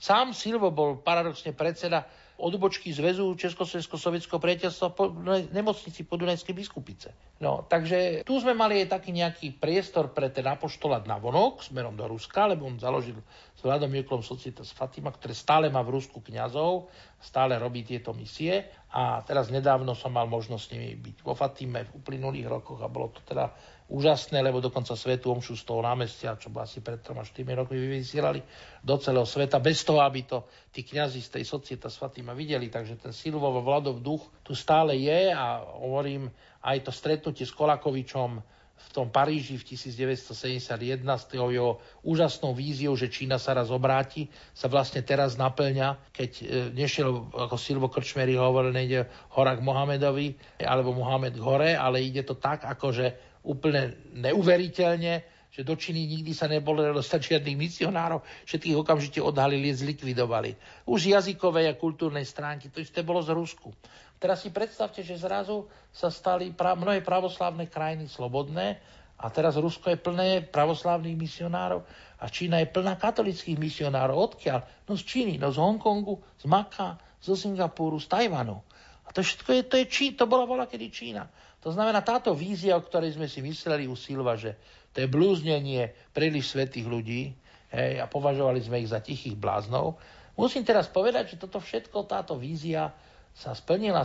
Fatima je nielen teda misionárska organizácia, ale aj vizionárska organizácia. No a tak som mal možnosť vedľa toho môjho strýka veľa pochopiť, veľa som sa od neho naučil, stále niektoré jeho poučky používam bohužiaľ v súčasnosti niekedy aj každý týždeň keď som sa ho teda pýtal, že nakoľko treba byť akože zásadový vo veciach sekulárnej spoločnosti, v ktorej žijeme, tak mi povedal vedu, ktorú niekedy teraz musím použiť každý týždeň. A to je, že, že vieš, čo mi hovorí, medzi konzekventnými, svojimi spravodlivými môže byť spravodlivý a zásadový. Ale medzi krahulcami nemôžeš byť zásadový. Niekedy medzi krahulcami na to, aby si prežil, musíš byť krahulcom. Tak táto taká hlboká, jedna z jeho hlbokých myšlienok, ktorá je zdanlivo úplne nepochopiteľná, je v tej spoločnosti, v ktorej žijeme. Žijeme v spoločnosti, ktorá vôbec není priaznivá alebo priateľská náboženskej morálke, etike. Nehovorím náboženstvu, hovorím náboženskej etike a morálke. Možno, že je priaznivá náboženstvu ako tradícii a ako, ako viere, ako kultúre, ale vôbec nemusí byť priaznivá náboženskej etike a morálke. No a ja si myslím, že v takejto spoločnosti sa nachádzame a vtedy mnohé tie silové vety, ktoré mi vtedy utkveli, ako ten, teraz neviem, či môžem povedať, že musím, alebo môžem, a poviem radšej, že môžem používať.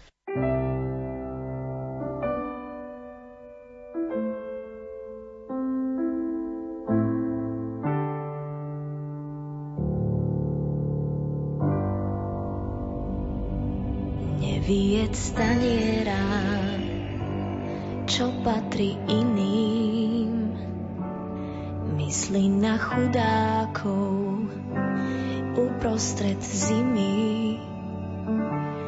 Dožič aj inému kus jeho šťastia a verše do presný sa ti raz vrátia.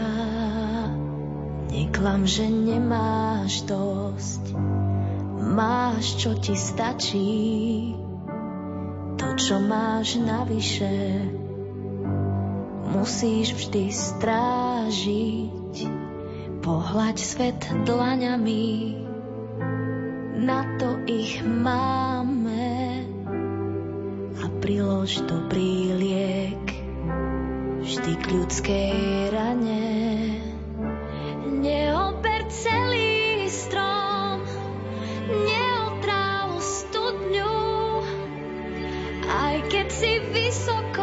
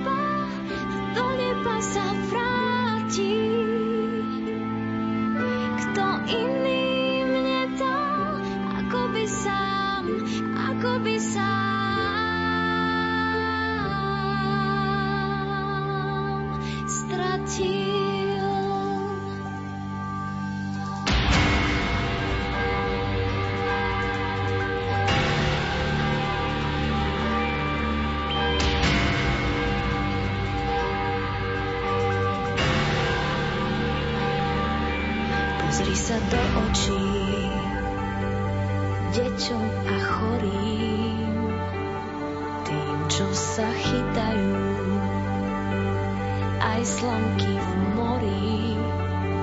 Skús plachtu rozprestrieť,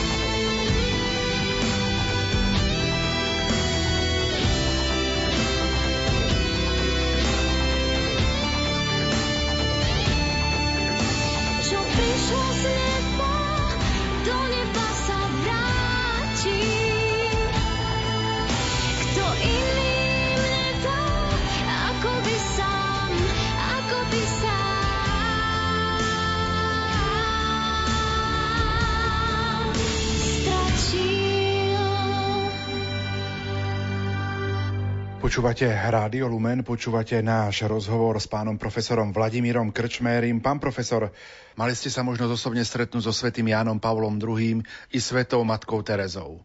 Ako na vás zapôsobili tieto stretnutia so svetcami týchto dní? Paradoxne si musím tieto stretnutia, akože, akokoľvek to znie kontrastne teraz, si to musím vyčítať. Vyčítam si to, že som z tých stretnutí, ako sa hovorí, nevytlkol väčší kapitál, ako chcem povedať teraz manažerským spôsobom. Pretože tí šance sa nemusia opakovať. A ja som si povedal, že každé stretnutie s veľkým človekom, že by malo teda byť pre nás takým mementom a mali by sme z toho zase v úvodzovkách hovorím, vytlc pre nás ten duchovný kapitál. Takže toto je taká smutná veta, ktorú vám musím povedať, že prvé, čo mi asociácie zo stretnutie s týmito veľkými osobnostiami, je, že možno, že nie len ja, ale možno, že aj iní, že keď sa stretneme so svetými ľuďmi, že nevieme z toho či už pre seba, alebo pre naše okolie dostatočne získať. Takže toto je taká prvá myšlienka, ktorá ma napadá. Lebo ja som sa stretol tri alebo štyri krát. Prvýkrát so Svetým Otcom my sme nevedeli, že bude Svetý Otec. To bolo to stretnutie na Rakoni. Dobre, to bolo predtým. Možno, že vtedy už bol kardinál už. Teraz ďalšie stretnutie bolo, keď padla železná opona tak sme celý náš zbor Kufrikovci vycestovali do Talianska. A vzhľadom na kontakty, ktoré jednak mal Silvo a cez Monsniora Diviša, sme zrazu dostali telefonát, že máme prísť na Svetu Omšu do Castel Gandolfa.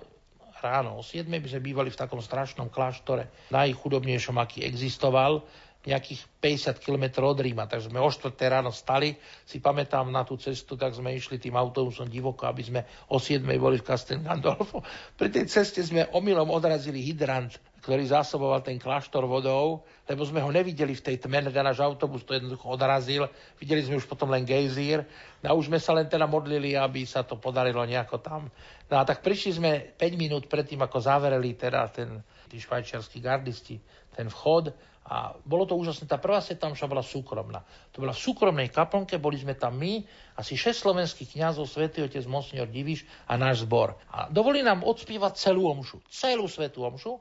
Svetý otec sa zdalo, že vôbec nevníma ten spev, lebo bol tak sústredne sa modlil. Ale potom po konci prišiel k nám a vedeli sme, že to vnímal, pretože každému z tých 20 členov nášho zboru, každému podal ruku, ale nie len to, že každému podal ruku, ale ten neuveriteľný, on sa s každým sám osobitne odfotografoval. Svedok toho je Arturo Mári, ktorý bol osobný fotograf, ktorý potom tie fotky predával druhý deň, ale nám ich nepredal, nám ich dal, lebo povedal, že to nezažil, že Svetý sa vždy odfotí so skupinou. Tak, a teraz si predstavte, že on sa v tom kasne, v tej Svetej Omši s každým z tých 20 a bolo tam asi 5 slovenských kňazov, aj s nimi sa s každým osobitne odfotil.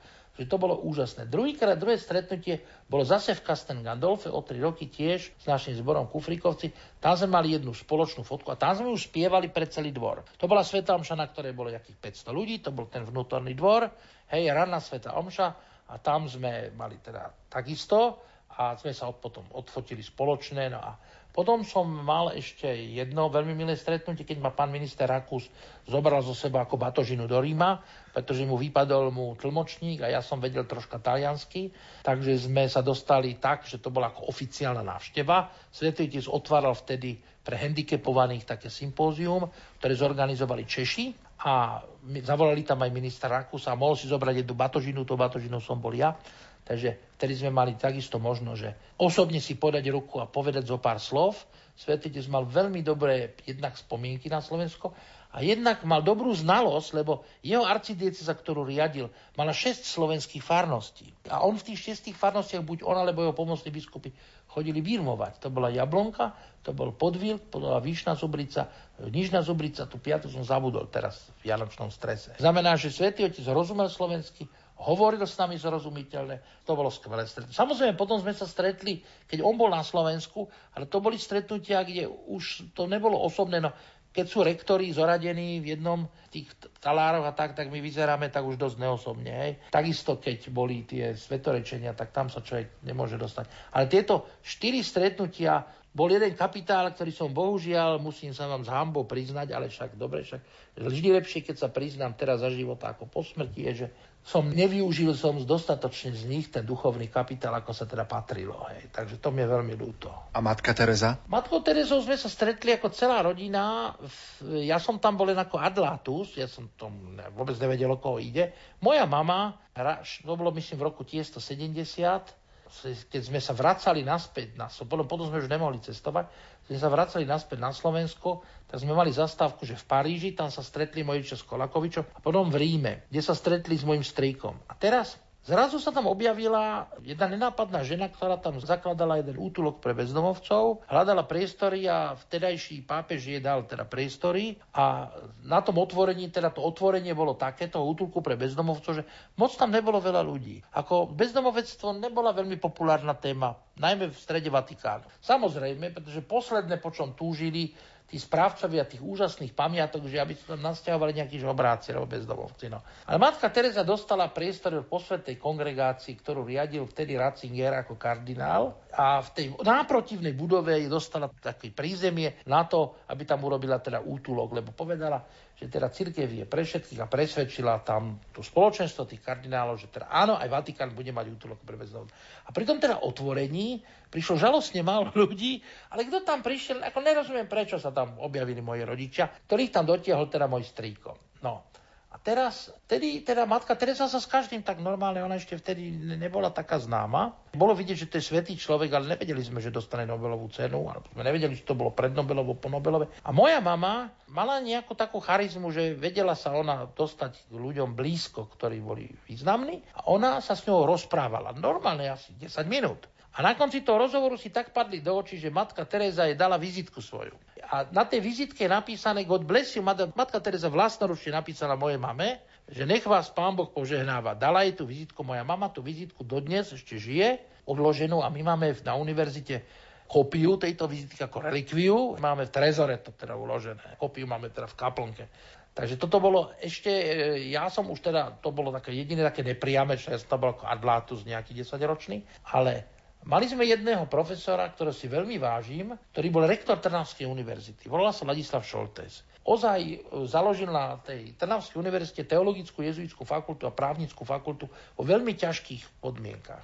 A on, keď mal veľmi zložitú osobnú situáciu, nechal celú svoju slávu, celú svoju profesorskú kariéru a akademicko-rektorskú tak a odcestoval na rok robiť ambulantného doktora. A odcestoval a robil tohto ambulantného doktora od roku 1979 do roku 1982 v Kalkate u matky Terezy. Bol jeden z tých piatich doktorov, ktorých ona mala. A on s ňou teda prežil asi 3 mesiace. A to, čo mi rozprával, bolo úžasné, proste musím si sadnúť a napísať tieto spomienky Ladislava Šoltesa na matku Terezu. Matka Teresa potom prišla na Slovensku v roku 1990 zase na pozvanie kardinála Korca, s ktorým sa zoznámila prostredníctvom biskupa Hnilicu. Že biskup Hnilica ako charizmatický človek v Ríme hneď identifikoval Jana Pavla II. a matku Terezu ako svetých ľudí okamžite. Dopredu vedel, že budú svetí, hoci nechyrovali, že žili obidvaja. A on ich dal dokopy a preto matka Teresa prišla inkognito do Čadce v roku 1990 a založila prvý svoj dom, ktorý potom nainfikoval veľké mestá. A napríklad v Bratislave je na Rovňakovej ulici jeden vysokoprahový útulok pre bezdomovcov, fantastický, v ktorom som mal tu čest, robil som tam obvodného doktora u nich.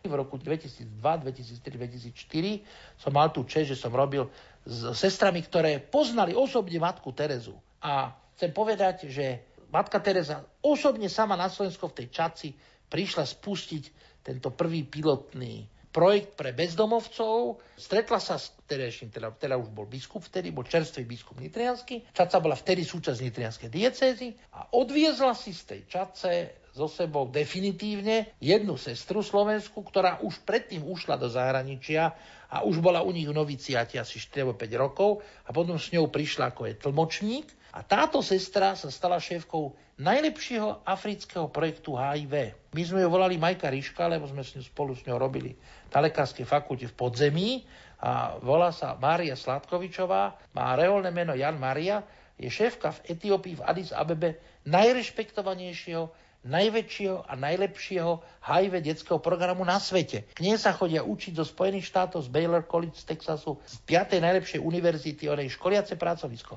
Takže toto je taký odblesk matky Terezy, ktorý máme. Je to Slovenka, ktorá podľa mňa bude raz blahoročená, alebo dostane ďalšiu Nobelovú cenu, pretože ten projekt, ktorý ona vybudovala v Addis Abebe, je mostom medzi nebom a zemou. Nie z hľadiska zomierania z hľadiska života väčšného a liečby tých pacientov. S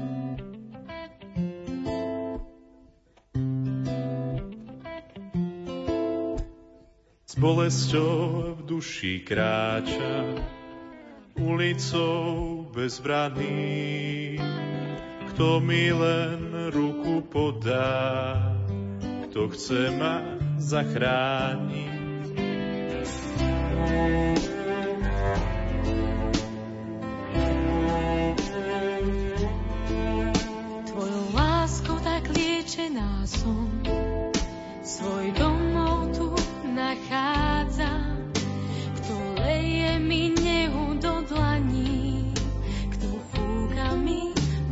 Bolesť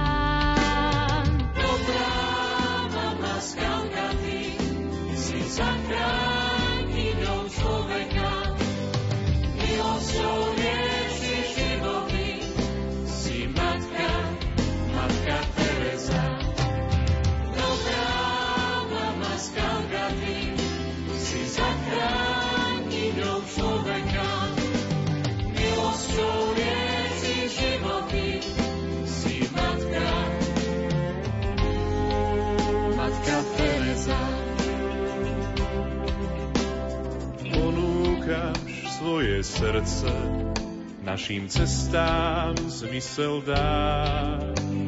Zasvietiš nocou tak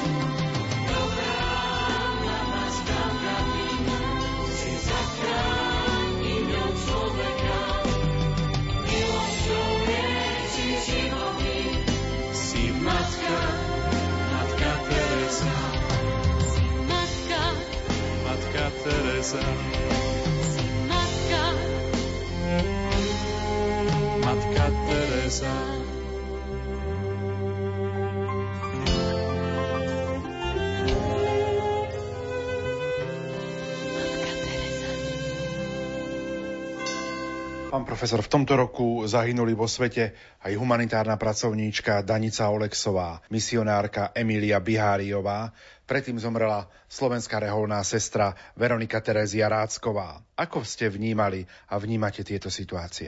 Ja som e, našich členov Tropik týmu ubezpečoval, že sa im nič na misiách nemôže stať.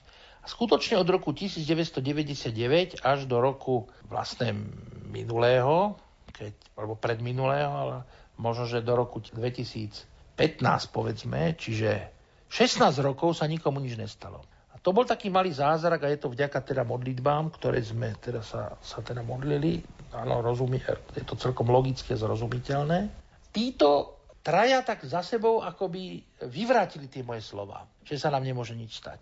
Sme smrteľní ľudia, sme samozrejme terčom či už fundamentalistov alebo teroristov alebo nešťastných náhod. Však tie posledné boli nešťastné náhody. To prvé vyzeralo ako teroristický útok, bolo to strelné zranenie počas občianskej vojny zmietaného Sudánu.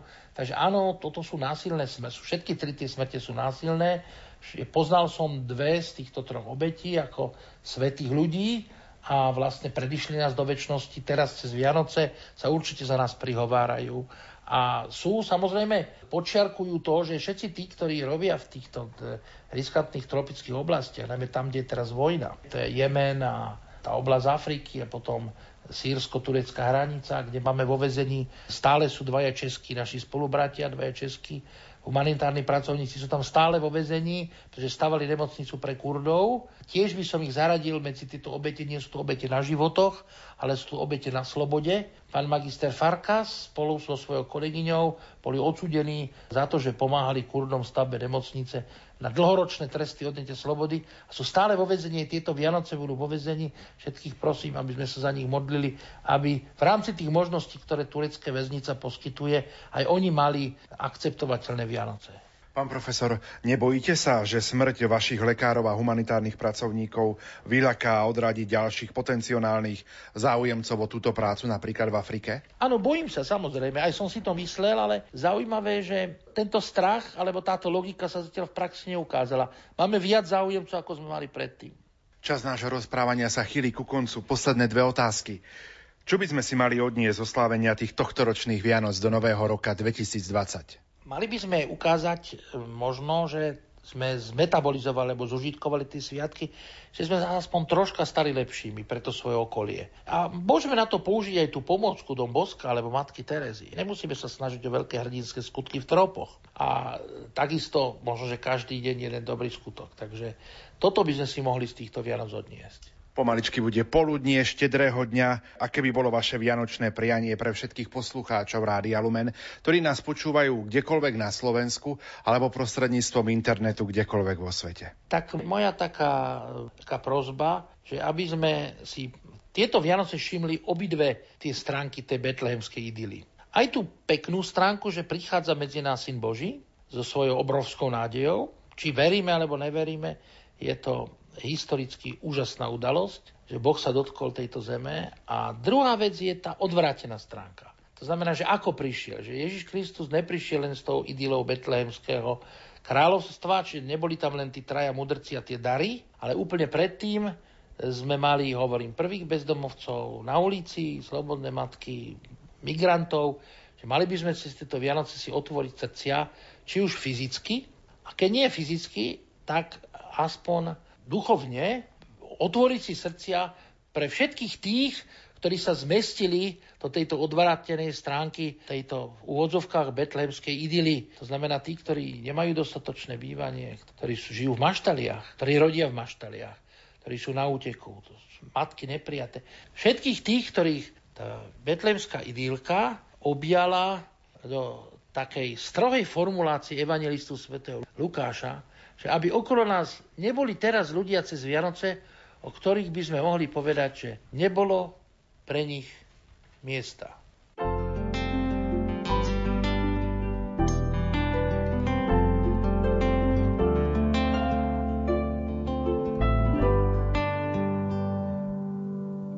Dary pod stromčekom, krásny úsmev v tvári, starosti a čas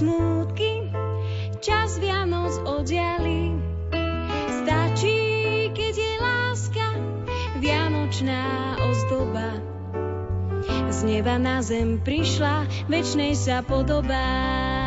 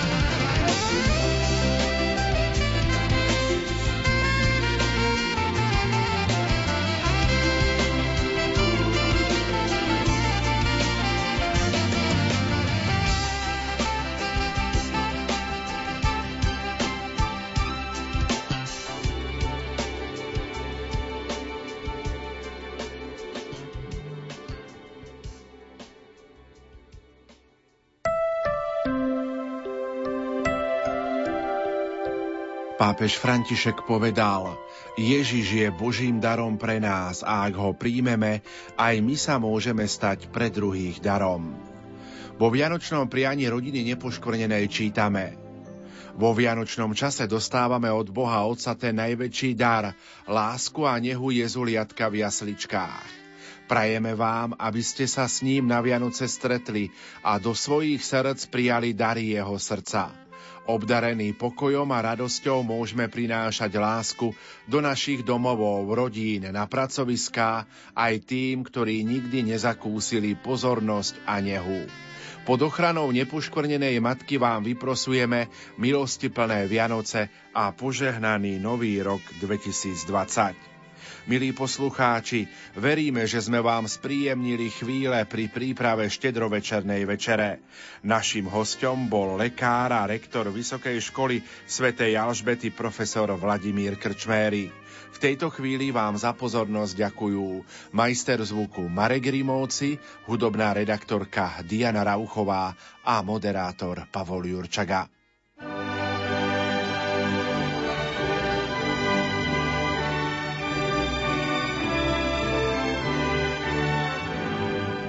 Starým mladosť navracajú. Mladým nesmiernu radosť dajú. Do rodných chalúpok deti privádzajú. Nepriatelia k sebe vľúdne slovo majú. Na prehrmené roky ľudia spomínajú. Tu najkrajšiu pieseň pery zaspievajú. To najcenejšie zo srdc ľudia rozdávajú. Takú čarovnú moc len Vianoce majú. Do života ľudí spásu prinášajú.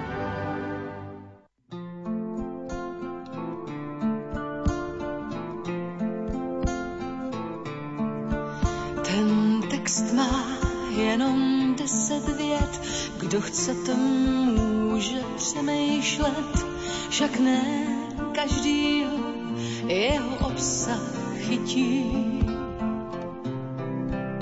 Že je to návod praktický a asi platí navždycky. Rozhodně má širší využití. Naleluja.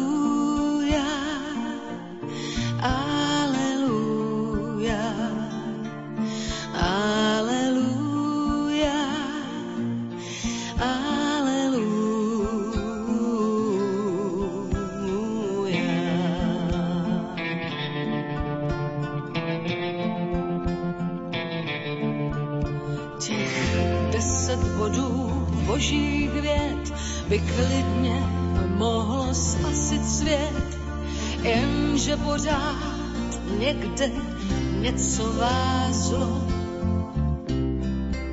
Jak umíme se vymlouvat, já kdybych mohl, tak já bych rád, jenže jsme už dávno zvyklí na zlo. Naleluja. kopce